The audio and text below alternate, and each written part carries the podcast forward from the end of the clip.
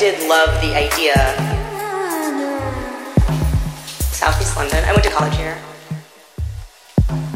Of the voiceover industry being this umbrella to tell the story because it does offer a cacophony of really hilarious personality sounds and and um, so I think I was attracted to that having to be obsessed with voice. So.